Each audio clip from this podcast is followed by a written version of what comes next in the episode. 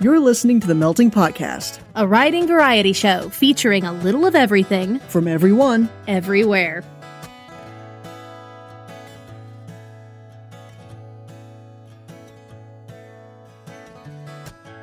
Hi, lexiconnoisseurs and word chefs. Welcome to another Balticon episode of the Melting Potcast. Hi! I'm your head chef, AF Grappin. I'm your grill mistress, Erin Kasmark. We need to have a talk about these Balticon episodes. I'm sorry. What Well, did I do? No, you didn't do anything. It's what I did. I didn't have foresight. Okay. So, going forward in 2019, we're going to be renaming these Balticon bonus episodes Okay. because we're actually going to another convention this year. Mm-hmm. It's not necessarily a writing convention. Um, it's a multi-genre, multi-fandom convention, Mhm. but we may be able to go to some voice acting panels, Mm-hmm. um, potentially some other creative panels that we're going to be recording. Yep. So we're not limited to Balticon anymore, so calling them Balticon episodes doesn't make sense. Plus, they're not bonus episodes. We they're regular episodes Just now. mid-month. so we're changing this segment to the chef's table Alrighty. because I mean, chefs. Yeah. They're Food. yeah, they're they're they're making things. These are the professionals. Yes. So going forward, welcome to the chef's table. These will now become numbered episodes too, as well. So. Yay!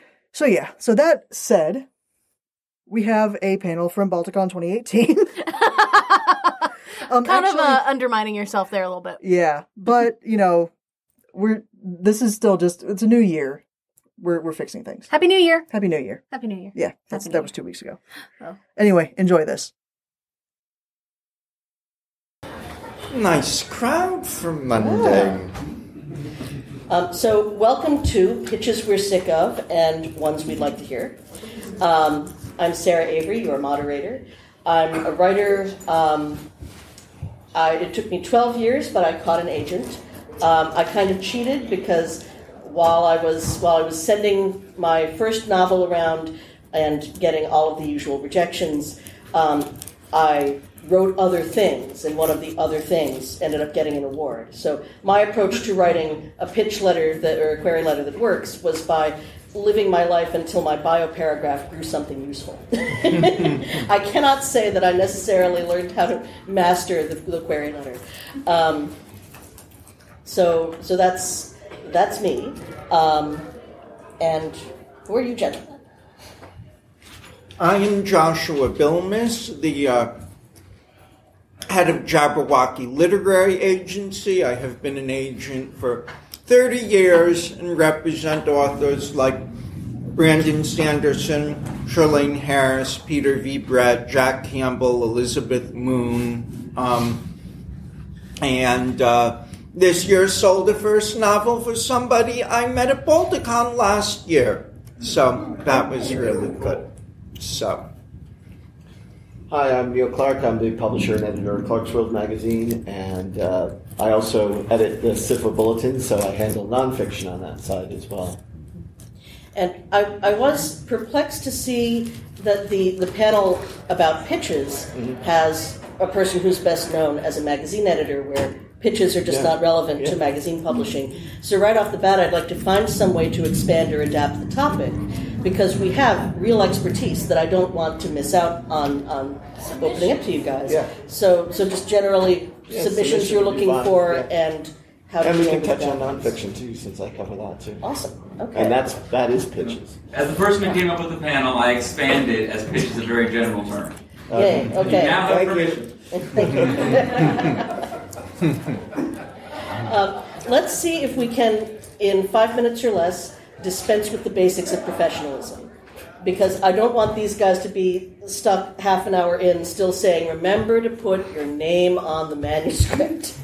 um, so, if you if you are just starting out with queries, pitches, synopses, and cover letters, um, you can find great resources for that on the SFWA website.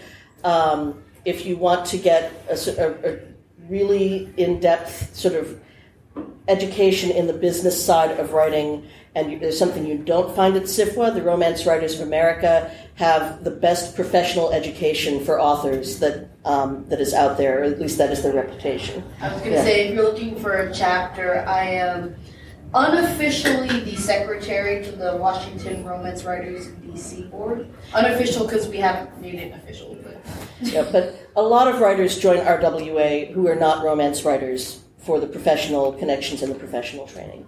Um, so if you if you want to say how do I write a query letter, how do I produce a pitch, the the very basic how tos can be found in many places, and those are, are the two most common. Um, but but what what we what I think we are we're aiming at here is trends in submission and how to deal with trends because trends are notoriously unreliable. In book publishing, by the time you have identified a trend, written to a trend, and have a manuscript you're ready to submit to a trend, um, if you sold that book tomorrow, it wouldn't come out for two years, and that trend could be dead. So, And I'd like to speak a little to that because it's uh, there's a very good example from the past, like recent history, the paranormal boom. You know, kind of started by Laurell K. Hamilton, and then Buffy comes around, and soon you've got you know MaryJanice Davidson and Charlaine Harrison, a gazillion people. Charlaine Harrison's Um, agent. Yeah. Now, when my agency sold Kat Richardson's Greywalker novels in like 2004, 2005, I was already then wondering if by the time the books were published, this trend would have collapsed, which happily didn't happen. Um, but when it finally did, what happens is it takes a few years for even the publishers to notice that the trend is dead. Because the first time something doesn't work, you blame the cover. Or you say, well, maybe the book wasn't so good after all. Or you say, maybe we shouldn't have published it that month because of the competition. So even for the publisher, it takes multiple times when they're trying to launch a new paranormal series and it doesn't work before they finally realize nothing is working anymore. The genre is dead. We have to really stop buying it. And even after they've made that decision, they still have a year or two of books they purchased already in their inventory. Plus, they have the second and third books of all of the people they tried launching. So by the time the word gets out to writers that the genre is dead. I had clients coming to me with their wonderful paranormal projects a year after I already knew it was dead. And they seemed to think it was a wonderful thing. So you never want to really chase a trend. Whatever you're writing, from the heart, what you think you're best at writing, and when you're pitching it, hopefully that will come through a little bit. Not that you're just trying to chase the latest hot thing. How does that affect magazine publishing? Because it, my impression is that in magazines you more see the slow evolution of the genre rather than hot trends. Well, we see it ahead of it becoming the thing for novels. Mm. Um, I- and uh, so you'll get a lot more experimentation. People try different things. A magazine will want variety. Um, they won't want a, a ton of the same types of stories, and that's where the trends become problematic. Um, so right now, there's a lot of superhero stories coming in, and you know that you know, there might be, uh, so far as I know, there's no magazine cur- currently that is that is really focused on on that. Um, uh, but the, the, those stories will get out one or two here and there, but not much more than that because it, it, it they're a little too um, specialized. So actually, that that brings us to one of the points I, I came up with in my notes. One of the most common rejection reasons that that I hear for projects that editors and agents really liked is it's too similar to something I just published, just bought, already represent. Um, so when you when when a new author or a neopro is trying to get something out there, um, how how would you recommend that that person balance? I see that this gatekeeper likes the kind of work I do, versus that gatekeeper is completely glutted on the kind of work I do. Well, with a magazine like like what I'm doing, uh, if I get two, I, well, I'll give you an example. I got two stories that featured uh, 3D printing in, in, a way that I thought was really cool, and I just spaced the months apart. So with a magazine, I have that window of opportunity to, to stretch it out. Whereas if I was this was an anthology call, I could have only taken one of them. So it's really going to be based on the project that's going on uh, in, in more in short fiction than uh, than it might be in. And, and you're not signing on for an author for their entire career. Oh, you no, hope no. that like, that's not I. I want them to come back, Yeah. but these days that's not as common. But for an agent, you're looking for a different kind of relationship. Well, I mean, but I also think I mean, one of the reasons to have an agent is we have more experience looking at rejection letters. I think it's uh, a lot of times people are being polite. They just want to say something nice about while they're getting rid of a, a, a project, and I have something just like it. Is um, uh, you know, is a very nice, non-committal, non-judgmental way of just saying goodbye. Um, and that, by the way, that that I, I, I, I, I mean, I had an editor recently reject one of my projects by saying I had, because I was really excited about it, by saying I had to get a second read to believe you'd sent me something that bad. and I, and, and I actually didn't mind that because I there's so much meaningless politeness in the world.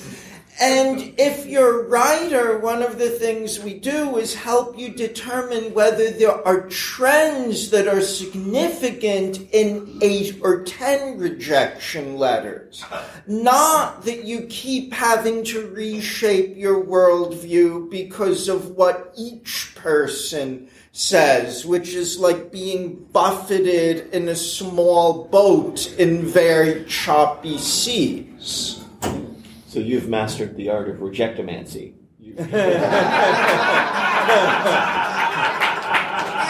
think Jim Hines just has the title for a future book. to go with Libriomancy. No, I, I know in short fiction, in in our case, we use form letters. So you know, I realize that that's. I mean, we're dealing with sh- such high volume.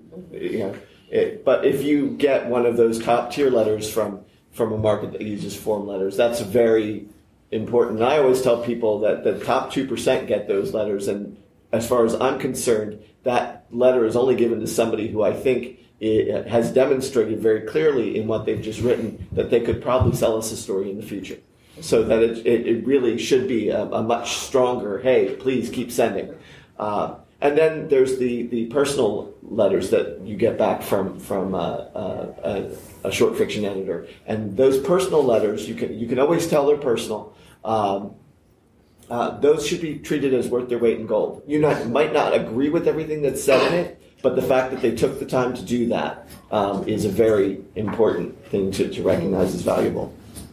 I got a two sentence rejection email from FSF. And one sentence was, sorry, you know, not taking your story. The second sentence said, when I, what, the way I interpreted the second sentence and helped me rewrite the beginning of the story was, I had not foreshadowed the denouement. So that it was, to, it, for the reader, it came totally out of left field. I said, mm-hmm. you know, I didn't put that in there, and so that helped me rewrite it. And, and, and that, worth its weight in gold. Mm-hmm. Yeah, a good rejection can make you a better writer, and it can certainly make a, a project a better project. And it gives you a different perspective on your story. So you step back and look at it and go, oh, I did that wrong. Mm-hmm. You stick in the business long enough, you will have favorite rejections. Just when there are empty chairs, so you know, not have to stand. We have empty. So, are there any trends that you think are early enough in their life cycle that a person who is already writing that kind of work can hope to ride that wave? Well, I think uh, based on some of the conversations that were happening at the Nebula Awards weekend uh, last week, uh, there there are people who are growing tired with, with dystopias uh, and want to see something. Not that that the whole story needs to be optimistic and positive, but something good happen. Like because not everything, not everything is terrible. Not everything's going to be destroyed. There should be something good coming out. So there was this this they, they were trying to coin a term, and I, I really hate it. Um, hope punk. Um, yeah. Okay. I couldn't hear it. Yeah. Hope- Hope punk. Oh, Yeah, know. they put punk on everything. Hope funk. 'cause Uh, it's yeah, It's like salt, but it, it, it's it, it, uh, where they're coming from. I think is is is kind of neat, but the name, no. Well, there's definitely in trade publishing the idea of diversifying what you're publishing is real. And I don't think that that is going to stop because younger generation coming on, they really, a lot of people, especially in publishing, which, you know, is a trade that attracts people with a certain like I want to be publishing books I love, I want to be making a difference. There's still a lot of that.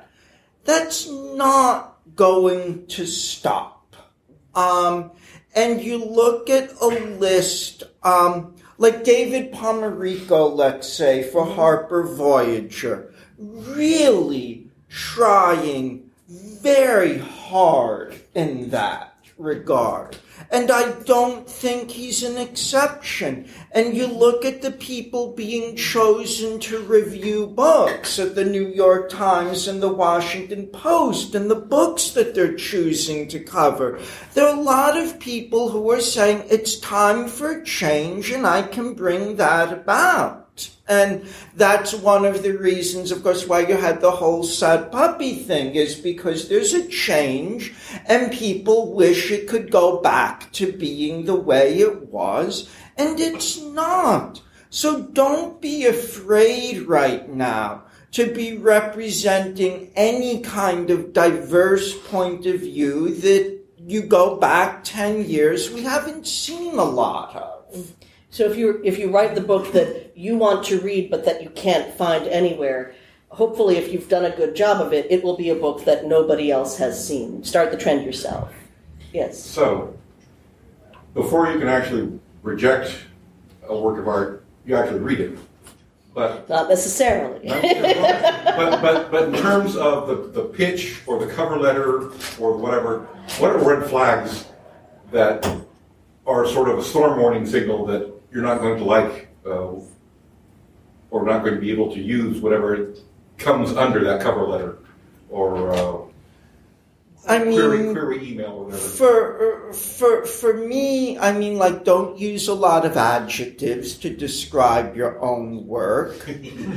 Uh, don't filibuster. You want to keep it onto one page, which is harder and harder because people just send emails and don't realize how long they are anymore. I think for a query letter, actually try printing it out like an old fashioned business letter if you can find a dark, dusty corner of the internet that says what one of those is. Uh,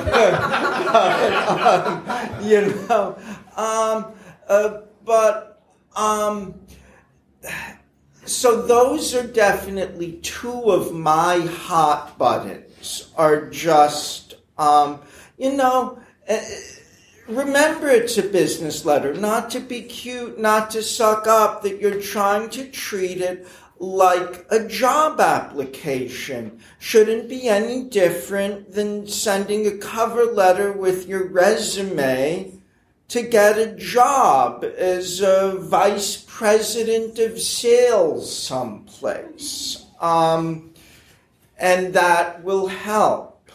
So there was there was a trend specifically in query letters when I was first trying to learn to write queries. And I saw this most often in romance, which is not a thing I do, but I was learning from romance writers because they knew the business. And apparently it's quite common, or was in the aughts, the mid aughts, to write the first paragraph of a synopsis um, from the viewpoint of the novel's main character. And I knew immediately that this was not a thing I wanted to do. On the other hand, there were some people who were selling books doing that. Um, is that is that still a trend in submissions? And I'm regardless of whether it is is aware. or regardless, is, so that that's not a I'm- thing that goes over I'm enough not to aware of that. it. I mean, and you always hear sometimes about the odd offbeat way of doing things precisely because it's the odd offbeat way of doing things. That's why a lot of people think writing is going to make them rich because the deals you read about are the big deals because they are exceptional.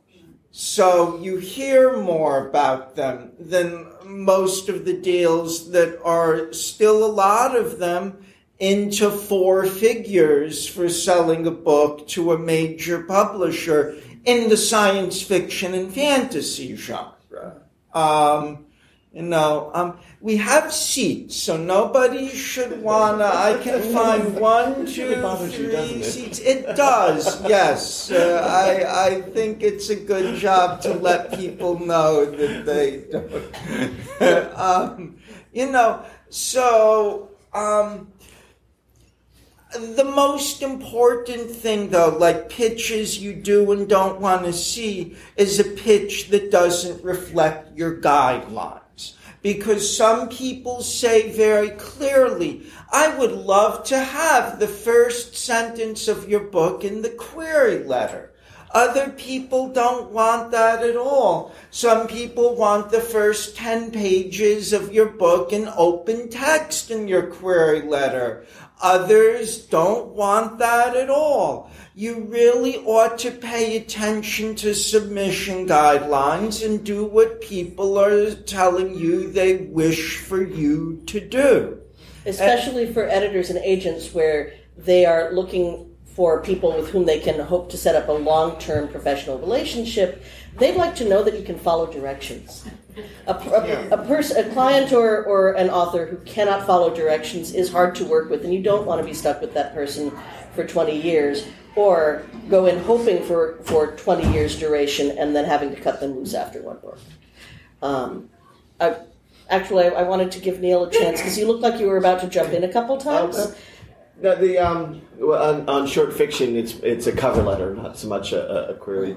Um, uh, and in that case, uh, most of them are terrible. The cover letters, and, and as a result, I read them last. Um, so that they don't uh, take. Never ever put a summary of your story in a, in a cover letter for short fiction. I've had cover letters that have been longer than the stories themselves.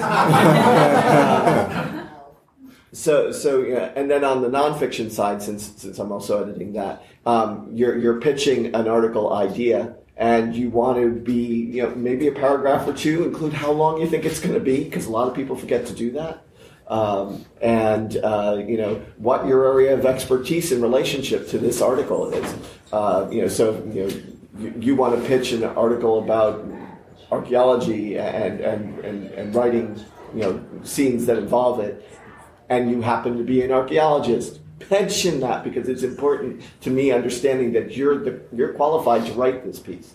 Um, so you're selling yourself and the story in or the, and the article uh, with nonfiction.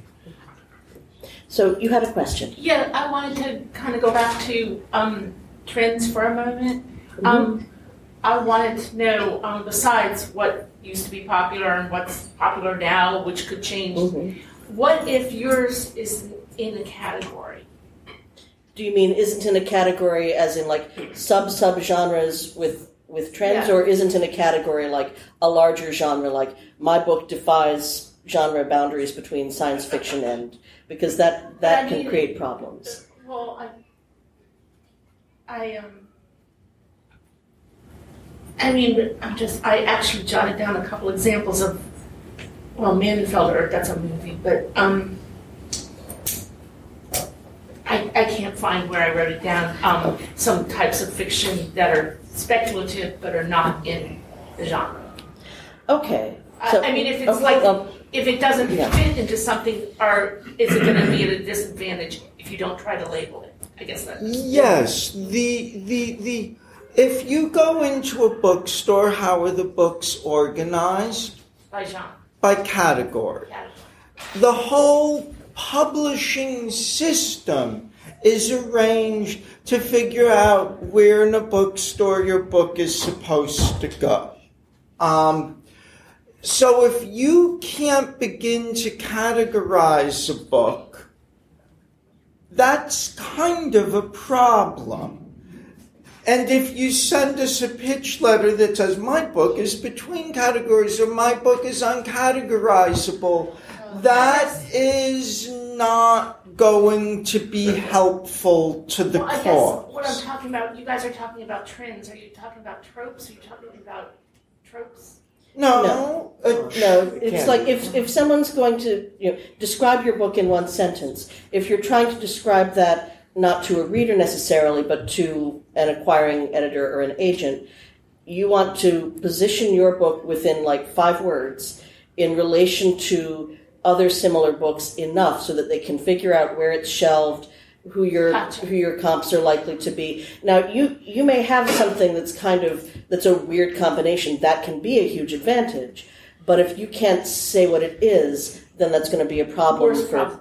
But I guess what I'm saying is, you were guys were talking about trends, and you were talking about paranormal. Yeah. Oh, paranormal romance is Is is it's it's over. oversaturated? Okay, so paranormal romance is it, but is but. Okay, so, So so oh, so you're looking for other examples of Other trends that have trends that have reached the end And of their life trends cycles are or that coming appear in, to be. And then, what if your trend? What if your isn't in that? Okay, so so what do you never want to see again based on its relationship with trends as opposed to based on its relative professionalism or Right, readiness for right. prime time? trends. Well, but to get back to what Sarah said right at the start, there kind of aren't any that are totally dead because even though even though like the urban fantasy thing is kind of we still sell some things to diversion books or at least we used to except the staff is changing. Um vampires we're told are starting to come back now um, steampunk, we're told, is dead, except the odds that steampunk isn't going to have another one of these revival periods when there's an establishment talking about it while ignoring the fact that most readers still don't buy steampunk. I wouldn't bet on the fact that there isn't going to be a steampunk revival in the next three to five years. Um, so, like, to, to talk about mine, we took on a book um, that is a cozy mystery set in a LARP store. Um, it's a wonderful idea, except that the people who read cozy mysteries hate LARP. Because cozy mystery readers are mostly like, you know, silver haired librarian types, and I'm not making this up. You all had the opportunity in the DC area to go to Malice Domestic in North Bethesda just a few weeks ago and see for yourself who goes to that convention. Um, they don't want LARP. But we did sell it to diversion books. It was just too good a book when my colleague Lisa Rodgers came to me and I read the book and I said, How can we not take this on? It's a wonderful book. We love the idea. Maybe there'll be enough of us. Oh, yes. This is a little bit of a different question, but what is the preferred reaction to a rejection letter? I'm speaking to this because I did get one of those really long, detailed rejection letters, and I was sort of like, oh my god, they spent time on me. That was so nice. I better make sure they don't have to spend any more time whatsoever. I'll give them the shortest response possible. Which, on some level, is. Thank you. Right-minded, Okay. I mean, it could be two words, thank you, and, and, Yeah. and, and, you know, that's appreciated. There's not really much of an expectation on that. Okay. Um, you know, the, the thing you don't do is respond negatively. You, you can write that one, just don't send it. Don't write it in your email application. You don't want to run the risk of accidentally sending it. But, so once you've received the rejection notice, there's no, really no expectations that No. you're going to, you'll, you'll, you'll take your story and move on to a different. Right. We're just more interested in what's coming next. We give you those notes to help you prepare for the next submission. Unless if it looks like they're asking you to rewrite the story, you may want to actually rewrite the But story. they, they will say that Yeah. really clearly if Yeah. they want. Yeah. There will be a very specific uh, uh, invitation to resubmit with revision Hmm. uh, if they are asking for revisions. And take that opportunity. That's a really good learning experience, even if you don't end up selling it. And I have to remember to be very explicit about that because I'm amazed by people who can't pick up on the hints if you don't be very explicit. That's why explicit. we are very Yes, it's a question back.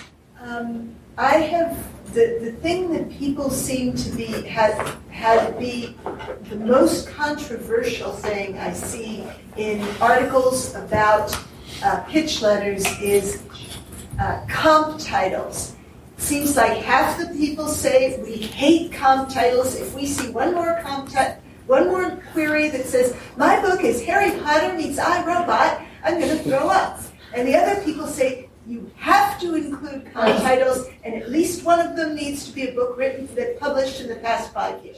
And this is where trends are super relevant too, because if you are coming up with comp titles and they're from trends that have died or from generations past, and nothing has been published in the past five years, it's like your book, then you have a problem. So, but yeah, al- always read the guidelines, obviously. Um, do you do anything with comp titles in your I letters? think in a query letter that well chosen um, can be a good indicator that the person writing the query letter reads in the genre they want to write in and has an idea what they're doing. Um, uh, there's a risk of being too cute about it, and I think that's one to watch out for. Um, we can tell when people are stretching, um, like they've read my bio and are jumping overboard to do a reference to it in the query letter. There are ways of doing that which are natural and seem apt, and ways where I can tell this person's trying too hard. Or if you are very new to the field and your comps are gigantic cultural phenomena like Game of Thrones. Like, I might reasonably say the novel that I have on submission is Game of Thrones meets Hamilton, but that's not necessarily going to help me because it's it's it's aiming so high in terms of audience saturation. My book isn't going to satisfy all of those audiences. Well, sadly, you can't use Game of Thrones because there hasn't been a book in the last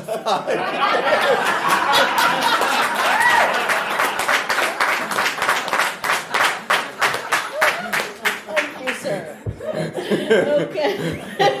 He is the hero we deserve. And comps are simply not a thing that you use in magazines because your story stands or falls on its own. No, but if I'm pitching an anthology, I may. Ah, okay. So let's talk about anthologies. Yes. Um, so, um, I I don't think you have a lot of anthologies going on. Try. I just tried to sell a um, anthology on uh, New Oz stories. Oh, the person who works on it knows writers from working on programming for a convention, kind of like Balticon. Uh, it's a good way to build a Rolodex. And I knew it wouldn't sell. Um, Oz is just so. Um, it, it's very yesterday right now. And even with good writers, I took this project on knowing it wouldn't sell. But I was like, I love people with a Rolodex. I like the author. And I think you, you can do worse than to try and have relationships in the field with people who have a good Rolodex. Um, But Neil has anthologies that have, have been very influential. I don't I don't know how I don't know anything about how anybody's sales are going. But like I've I've picked up your anthologies and they're awesome. So how do you Mm-hmm. Thank pitch you. those? Um, well, it, there's a lot of ideas going back and forth between the publisher and I. So, that, um, you know, they, they'll ask. You know, I, I get invited to, to, to pitch something. So I, they say, "What ideas do you have for, for the, the next one?" Because we really like the last one we did with you. which publisher? This is Nightshade. Okay. So I'm dealing mostly with with um, Jared, with, who's, who's part of really Skyhorse, um, uh, and uh, so I'll send him a bunch of ideas, and I'll say, okay, well, I have an idea for uh, sort of like a follow up anthology to the one to one we did last year, and if that one was like Star Wars, this one is like Star Trek, and that's he, he clicked right off of that. He goes, okay, I understand exactly what that means. Um, and because I tried to explain it to him in a different way, and it just wasn't getting in. But in one sentence, we cleared the table, and that's the one that's coming out in, in, in July. Happened to be called the Final Frontier. So, um, the, so there's there's uh, uh, you know things like that. So we'll go back and forth, and and uh, we're actually doing that right now with the with with hopefully the uh, 2019 project. Cool. So so it sounds like you are not working through an agent as your intermediary. You're no, going no, most directly haven't to been interested. So, so I've been dealing directly with with uh, with Nightshade, and uh, uh, they also do my year's best, which is why they they asked me for some other projects. Okay. Um, I'm trying to remember when you started doing years bests. There were like a lot of other years bests Well, already out are. there. Yeah, I mean, there Um, still are, but but, but now you're one of the established ones. Yeah. How did you get into doing the years best? You would have had to pitch yourself as Actually, I got invited. really. Yeah, I got um, I got asked if I would be interested. Originally, they they had they what they pitched to me was a science fiction and fantasy, but and I said no, I would much rather focus it um, because uh, from my experience, uh, short fiction, science fiction does sell better than uh, fantasy. So if you were doing the fantasy only volume and the science fiction only volume, the science fiction would more likely sell better. Um, uh, and uh, I did. Uh, it also helped keep the, the the amount of reading I would have to do down a little bit because you know when you have to read all of the published stories in a year, anything you can do to, to pare it down just a tiny bit Yeah, uh, because your slush pile is the field. is everything. Published. I mean, at least Yeah. it's not things that were unpublishable. Right. but I but I do now I do end up reading other people's magazines like a slush pile. Um, so you know it, it's and it's a full year's worth of reading. Uh, a lot of work. Um, but it's a fun type of project to be involved in. but you're now in the position where where editors at book publishing companies pitch projects to you, which is a whole other universe than most of us can imagine living. in. Not many of them are. I'm, I am still, or, uh, my anth- I've been doing anthologies for a few years now, uh, so I'm beginning to, to grow that. I, I was much better known for the magazine, and that's what got my foot in the door for the anthologies. Um, and uh, so, so yeah, I would love to actually have another publisher uh, in, in the mix, just to just in case. You know, it's, I, it, that's why I tend to recommend to, to, to authors who are writing short fiction to, to send to multiple markets and not end up putting all their eggs in one basket because one goes away, you're you're you're out on your own again. So I'd, I'd like to touch on um, manuscript wish lists. There, there is there. I think there are two websites that are are called manuscript wish list um, at the moment, and people will uh, people editors and agents will often um, use the hashtag MSWL on their posts, saying, you know. I've I've been seeing all of this in my slush pile. What I really wish I could find is that. Um, do you ever use I have never used that hashtag. Um, Sam Morgan, um, the Foundry used to work for me. He, I know, uses it. Um, you know, so I'm aware of it, but I personally have never gone down that route. Um, so. So, d- just out of curiosity, I know for, for me as short fiction editor, if I say I'm looking for robot stories, all I'll get is robot stories. The same thing happen to you? If, if, if you were to say we're really looking for paranormal stuff, and you would just that that's all you get. I think in some ways, um, at the social media, I don't know how much it actually overcomes what you're known for doing.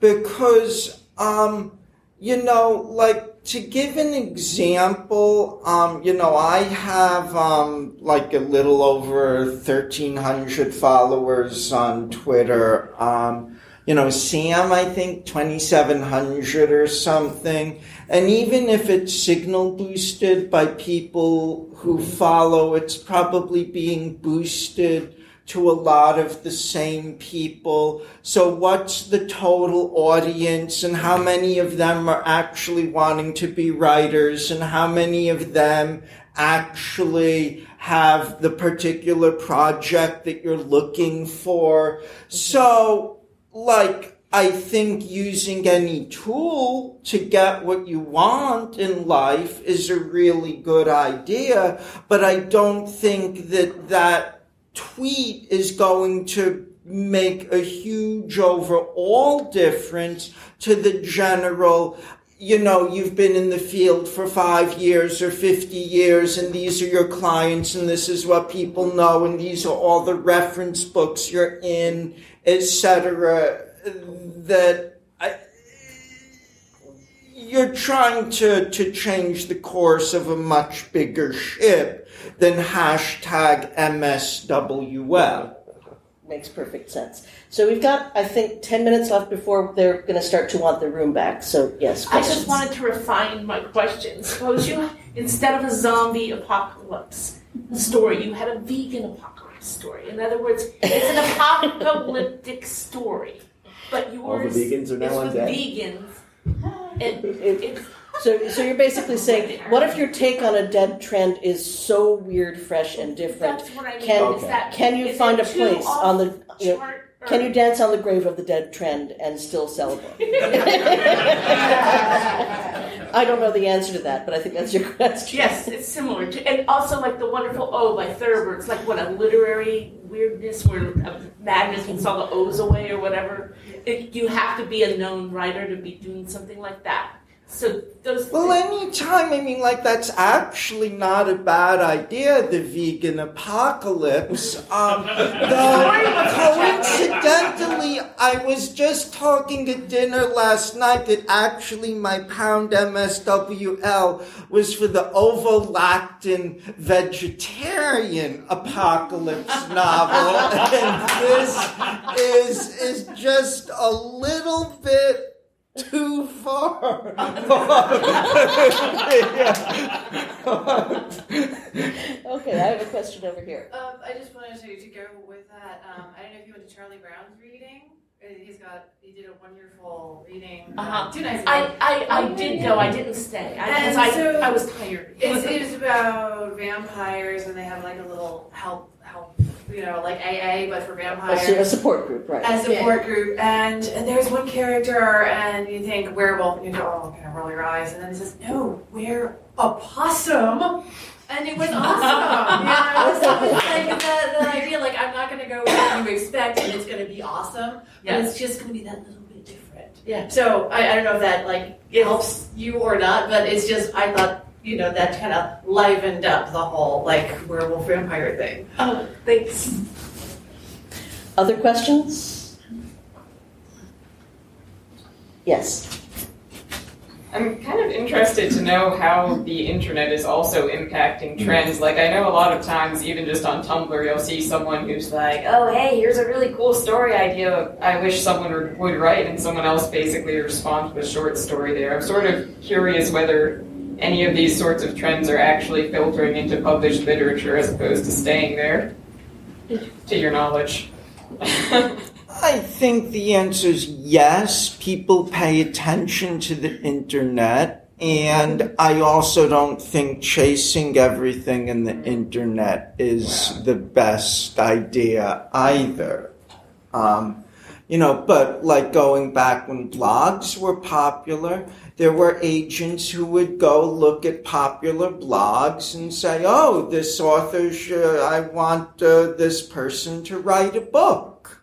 Um, and that's, uh, you know, a very similar example.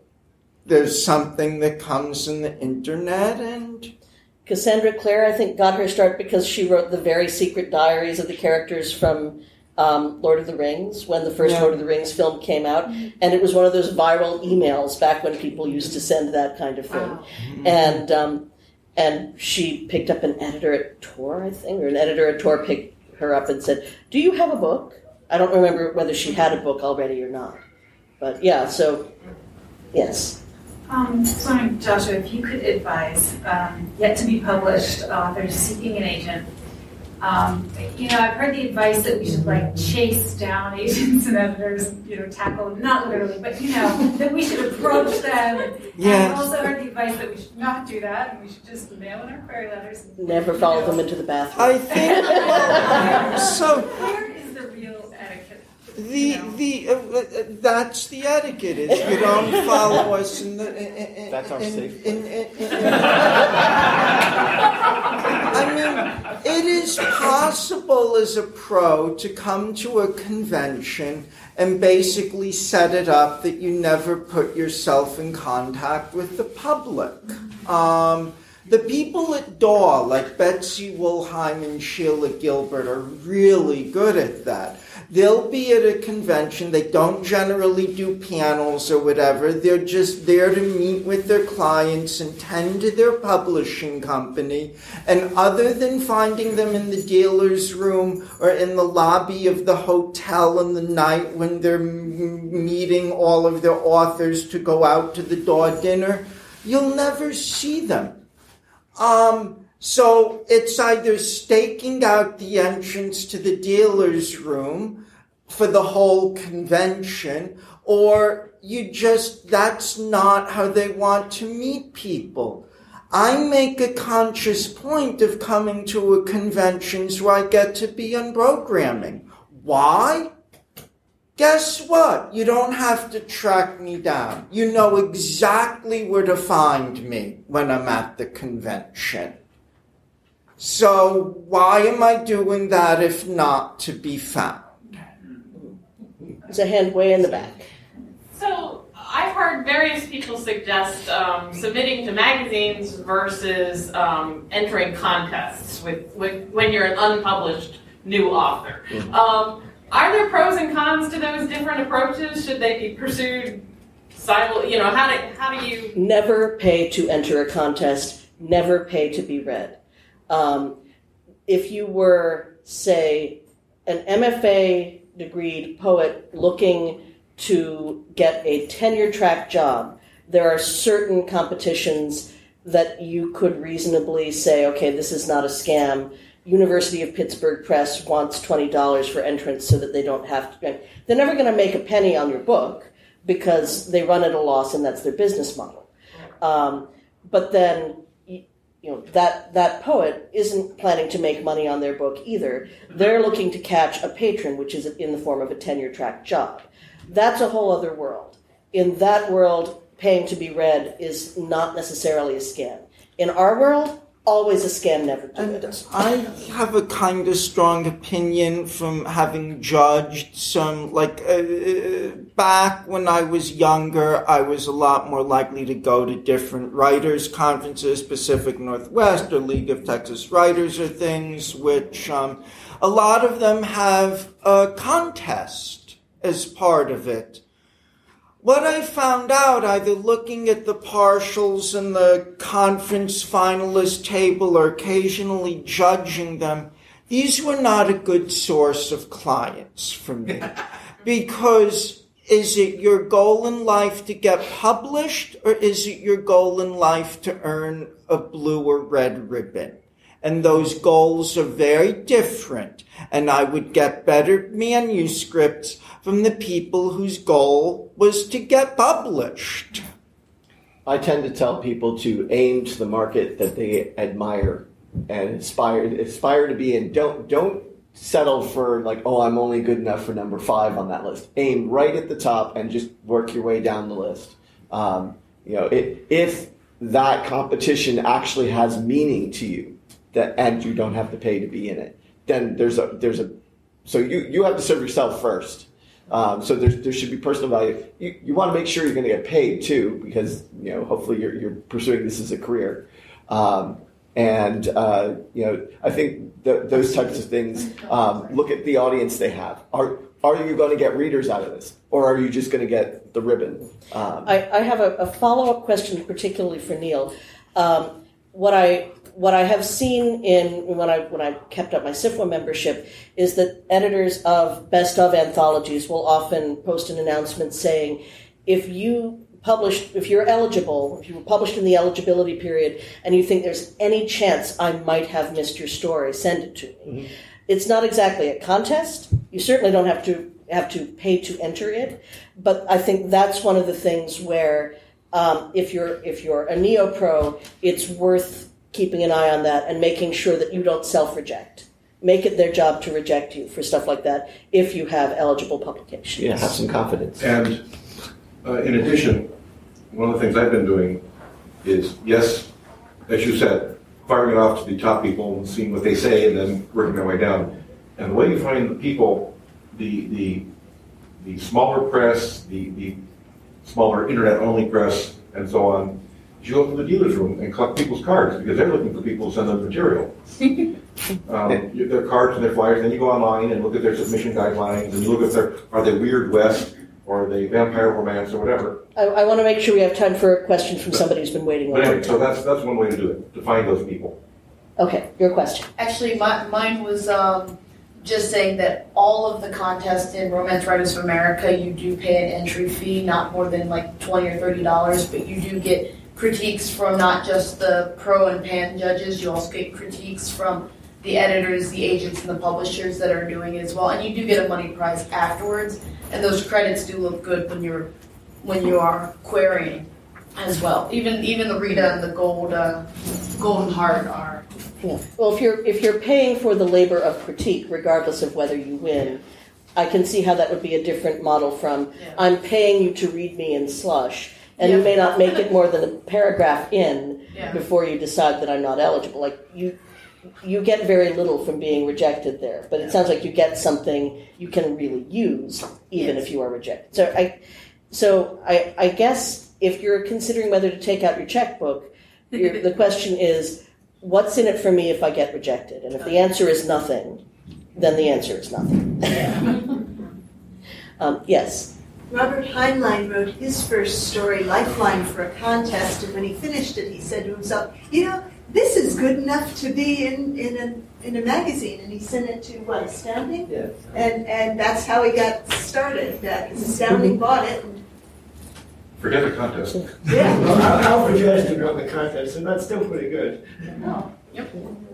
I mean, awards have their usefulness. I'm like the poster child for awards that have their usefulness, but I didn't know I had been nominated and didn't campaign. Don't like campaigning for awards. I think is really a losing game. For one thing, it screws up your craftsmanship because in in my limited experience, like the award is an asset that allows me to continue to pursue my craftsmanship. Therefore, it is useful. But people who are writing because they want a pile of trophies, it's not just that that's a different motivation, as Joshua was saying, but it also um, it warps your desire to do your best work for readers or your best work for yourself or your best work for you know the ages or wherever you're aiming. Um, if you're writing your best work for those six judges or that voting body. I, I just I really think that that's bad for the craftsmanship. Um, I think we might have time for one last question before we need to clear out. Anybody? Yes. I'm a bit curious. This is again not as much about the trends, but essentially, what level of if you get a work that is very good but not quite polished, what level of edits would you be willing to accept that work having to go through while still considering it worthwhile to pick up?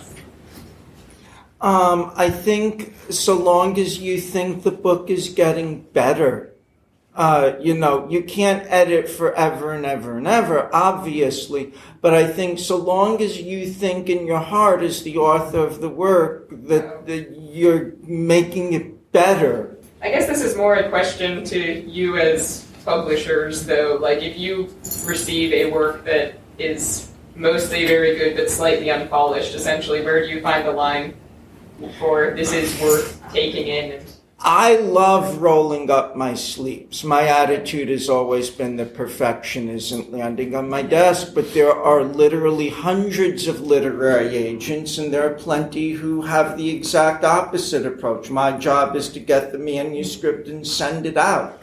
Um, and I think publishers can be the same way. I think it's Um, how much you love the story as as the, the publisher. If there you see you see something there and it's you know it, that that you can make this better, uh, a- and you see the path, and then and the author is willing to work with you, then that can be a very rewarding experience. A- Am I right in remembering that you rejected Brandon Sanderson's earliest works like several times before Yeah, I sending one mean, you could Brandon use? couldn't plot. And um, Elantris was the first of his books that when I read it, I thought it could be fixed. Otherwise, I wouldn't have even taken Elantris on with an editor Tor wanting to buy it. It was the fact that when he sent it to me, I thought this one could be fixed. He's improved. and that's what we look for. Yes. Yeah, growth Okay, um, so I think we need to we need to head out. But thank you all for coming.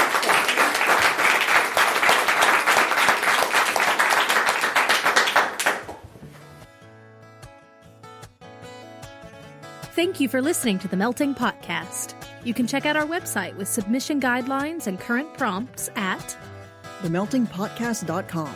You can also find us on Twitter, At Melting Potcast. or you could email us. themeltingpotcast Melting Potcast at gmail.com. The Melting Potcast is released under a Creative Commons, Attribution, Non Commercial, No Derivatives license, which means you're free to copy it and share it as long as you don't change it, don't sell it, and always link back to the website. Sound effects are by the Free Sound Project. And our theme is by Drew Rich Creek.